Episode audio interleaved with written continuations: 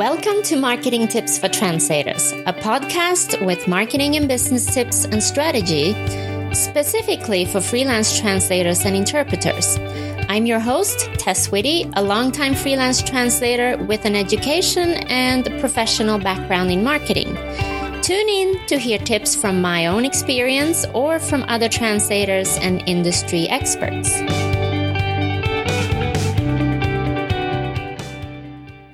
This episode is brought to you by Crosscheck, one of the first mandatory QA processes in the translation industry since 2005. Now you can prove how good of a translator you are and document it to your clients with a personalized seal. So, Crosscheck points out all those embarrassing mistakes even professionals sometimes make like double words, mistyped or forgotten numbers, omitted glossary terms. You get it. If you translate with Trados, use the Crosscheck Trados Studio plugin, available for free in the Trados App Store, to your QA translation work in real time. For those of you not translating using Trados, when you are done with the project, you can upload the bilingual files at runcrosscheck.com and check for errors in an instant. To prove a project went through a rigid Q&A process, Crosscheck generates the Crosscheck seal, which is a link unique for each project, and you can deliver it to your clients where they can confirm your effort.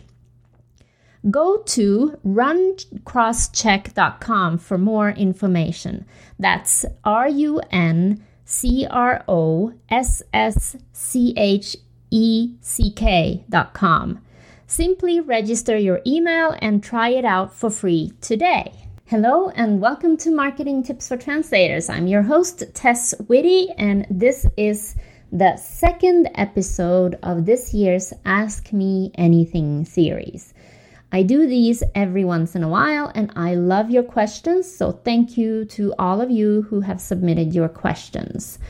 Today will be about pricing. This question, or the questions, there are several questions, come from Rebecca. She asks, How do you work with customers on different budgets?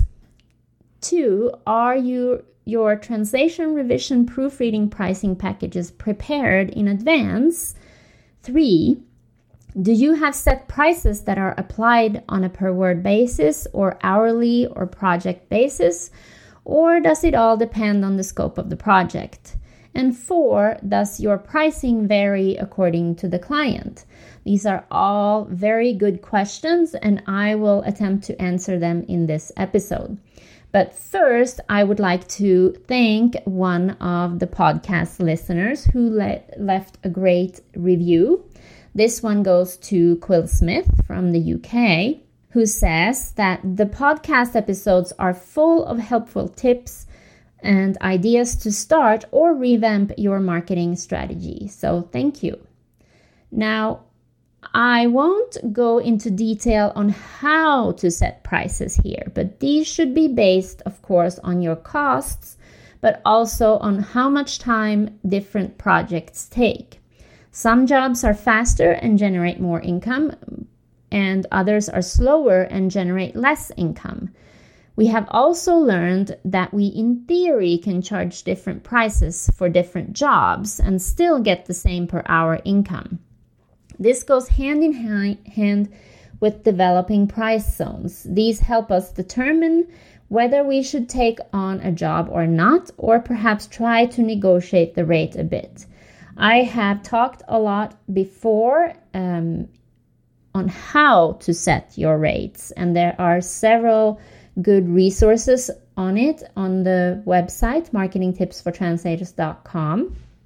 So that is not what I'm going to talk about today. I'm going to answer the questions. And there are also many other resources. Now, about price zones, Corinne McKay wrote in a blog post about, about green, yellow, and red price categories. And her description worked very well for my price zones when I consider a new project. The price zones can be compared to traffic lights. Ideally, we should always work in the green zone, the green light.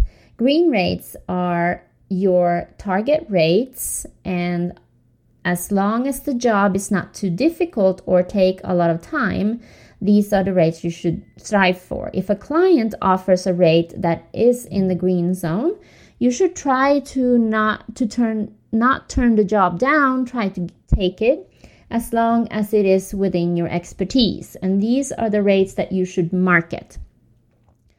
The yellow zone is where the rate offered is your minimum rate that you have to earn. Uh, it's not an ideal rate, but it's worth taking a look at it. And when I say have to earn, is when you've calculated your costs and what you need to earn to um, meet your target income that you've calculated. I will also uh, provide links in the show notes to how to calculate your rates. Uh, then you can take a look at this if it's the minimum. So perhaps the job in the yellow zone is really easy or fast and you can earn good money anyway. Or perhaps it has been a slow a little bit slow on the work front and you need to take on the, this job to earn some money that week or month. It can also be a really interesting and fun project where you can learn something or develop a new expertise or skill. So these are the yellow zones, the, your minimum rates. Then we have the red zone. If the price is in the red zone, you should turn it down because it pays too little and you would spend a lot of time doing something for too little. And it's better to put that time into marketing instead. We have to have a red zone in order to have a viable business and make ends meet. What if you said yes to a project in the red zone only to be so booked that you didn't have time to take on a better paying project or time to market to the clients that pay better? In the long run, you are better off turning these projects down. So, Rebecca, this is how the pricing can vary according to the client and how I work with customers on different budgets. So, I look at my price zones. I also teach this in my courses and see where they're at and then see whether I want the project or not and what price zone it's in. Now to the popular question about the per word, hourly, or per project pricing.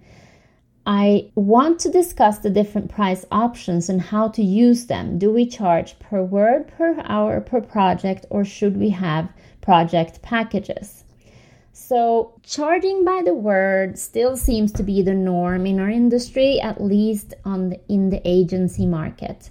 On the plus side of this is if you charge by the source word count, everyone knows in advance exactly how much the translation is going to cost before the project starts. On the negative side, per word billing makes translation seem like a commodity. We are not selling a solution. We're not selling our skills and expertise. We're just selling a package of words.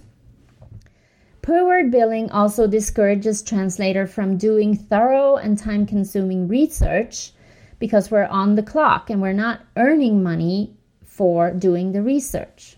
Then we can move over to charging by the hour.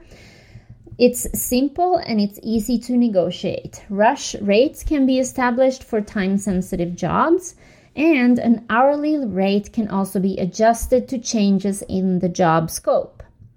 Hourly rates seem to be gaining popularity. Now, to calculate your hourly rate, you should measure how long things take for you, different types of projects, etc., and what you need to earn per hour, of course. Okay, so back to hourly rates. They seem to be more and more popular, and it's easy for us to know how much we will make per hour if we charge per hour. Translators have historically charged by the hour for tasks like proofreading and editing, but now there's a lot of talk about charging by the hour for translation too. Unfortunately, it hasn't gained that much ground yet. But if, for example, if you do transcreation, you should charge per hour or per project. Billing by the hour favors translators who work slowly because they're very thorough and allows time for reading background material or doing in depth research. But usually the clients don't want to say uh, just pay by the hour. They want a fixed price for the project. So you would have to calculate that anyway. So what are the downsides of per hour pricing? Like i said clients usually don't want to just commit to a per hour without knowing the ceiling an interesting fact is that most translation agencies seem to be resistant to paying an hourly rate that correspond to what we make when we bill by the word. For example, a translator earning 15 cents per word and producing 500 finished words per hour is effectively earning $75 per hour, which is well beyond the hourly rate that most translators report earning from agencies. And unless we have a very good handle on our translation speed for every document, or unless your client will agree to start the project without a binding quote, it can be very hard to know exactly how to estimate a job with a per hour rate. Another popular option among freelance professionals in general, not just translators, is to use project fees. These can be tailored to the job's scope and to the client. It makes it possible to predict our income more easily, and this method has the advantage of allowing us to tweak the per word or per hour rate without discussing the details with the clients. So, what I mean is a per project rate is usually based on how long it would take you, and you know how much you need to earn per hour or on the amount of words so you know how much you can produce per hour, usually. And then you add on time for research and anything else that you want to add on. It gives the client one number to focus on and they don't have to worry about words or hours. The negative part with project prices is that it, it's very difficult to calculate them.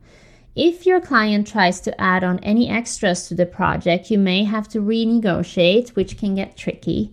And the obvious disadvantage is that we get locked into the fixed bid. There's no wiggle room if the project takes twice as long as expected for some reason. I personally give a per project price when I bid to direct clients, and I still base it sort of on a direct client per word rate and I calculate how long it would take. Like I said, I look at the file, I look at the reference material, and I estimate how long it will take, including the proofreading by another translator, including the research, and all this adds up into a project price.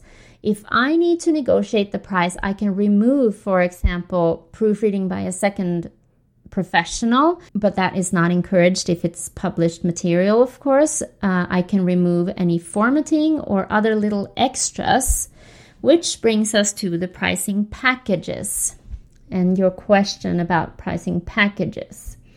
So, pricing packages, for example, for $350, you will get proofreading light editing, or for for X number of pages. And for 500, you will get a thorough editing for X number of pages, including formatting, for example. The pricing packages can be posted publicly if you want. This makes it difficult for clients to bargain us down. It can also be efficient for a client you know well. This lets the client select from a menu, which can allow them to feel more in control of the pricing. The negative sides is that there's no flexibility for challenging projects or clients. Direct clients are used to paying in a variety of ways, but they are usually not used to a per word rate. Oh, this is not the project, the pricing packages. So, also, if you post the pri- pricing packages, you are locked into these rates with, with no wiggle room. So, now the pros and cons in general. Direct clients are used to paying in many ways, but not a per word rate, so this can be confusing to them. You can do them a favor by charging by the project or per uh, hour or even per day. The further you get away from the per word pricing, the better it is. Hourly or per word pricing forces the buyer to compare the rate to similar service charges or even their own hourly rate. So, as for me, with agencies, I use whatever me- method they use, except for when it comes to transcreation and proofreading. Then I always charge by the hour, especially if I don't know the proofreader. So I don't do much proofreading anymore unless I know the proofreader. Instead, I offer a package to agencies, including proofreading, because I have that contact. Information on how I price transcreation projects will come in another Ask Me Anything episode later on. For direct clients, I almost always use a project price, even if I base it on, like I said, per word rate or per hour rate. I also take into the account the time for research, review, and editing, like I said. Lastly, to your question about your translation, revision, proofreading packages prepared in advance. This is a personal choice. I don't have a rates sheet that I send or that I have posted anywhere. I do have a table for myself with different pricing options uh, and per word and per hour uh, both for agencies and for direct clients, because that's what I use when I calculate a project price, then, or what I want to charge. I don't post it because I think it depends on the difficulty of the project, the time it will take, etc., and the client. You can do a lot with negotiation with with clients too. So I don't post my rates, but I do prepare them in advance, uh, sort of guidelines for myself. So I hope that answers your question. Thank you so much for your question again, Rebecca. I hope I was able to answer most of them. If not, reach out. And also, thank you to all the listeners for tuning in. I hope you found a lot of valuable in- insights here. I would love to hear from you. Do you have any other questions or pricing, or do you have any tips on pricing? You can comment in the show notes or email us uh, or email me. And the show notes will be found at marketingtipsfortranslators.com. So you should be able to find it by that number. If you like this episode, you can subscribe on your favorite podcast listening app. You can subscribe to my newsletter to always get all the information about the show notes and everything uh, at marketingtipsfortranslators.com. You can also uh, give back by leaving me a review. Uh, I have a video on how to do that below every show now, note. And you can, of course, share the episode with anyone else that might benefit from it. So, thanks again, and see you in the next episode. Thank you for listening to Marketing Tips for Translators. I hope you found some good tips to apply to your freelance career. If you did, a great way to show this is by leaving a review on your favorite podcast listening app to share the episode with other colleagues. Do you have a topic, question, or a guest you would like to hear about here? Send me an email to podcast at marketingtipsfortranslators.com.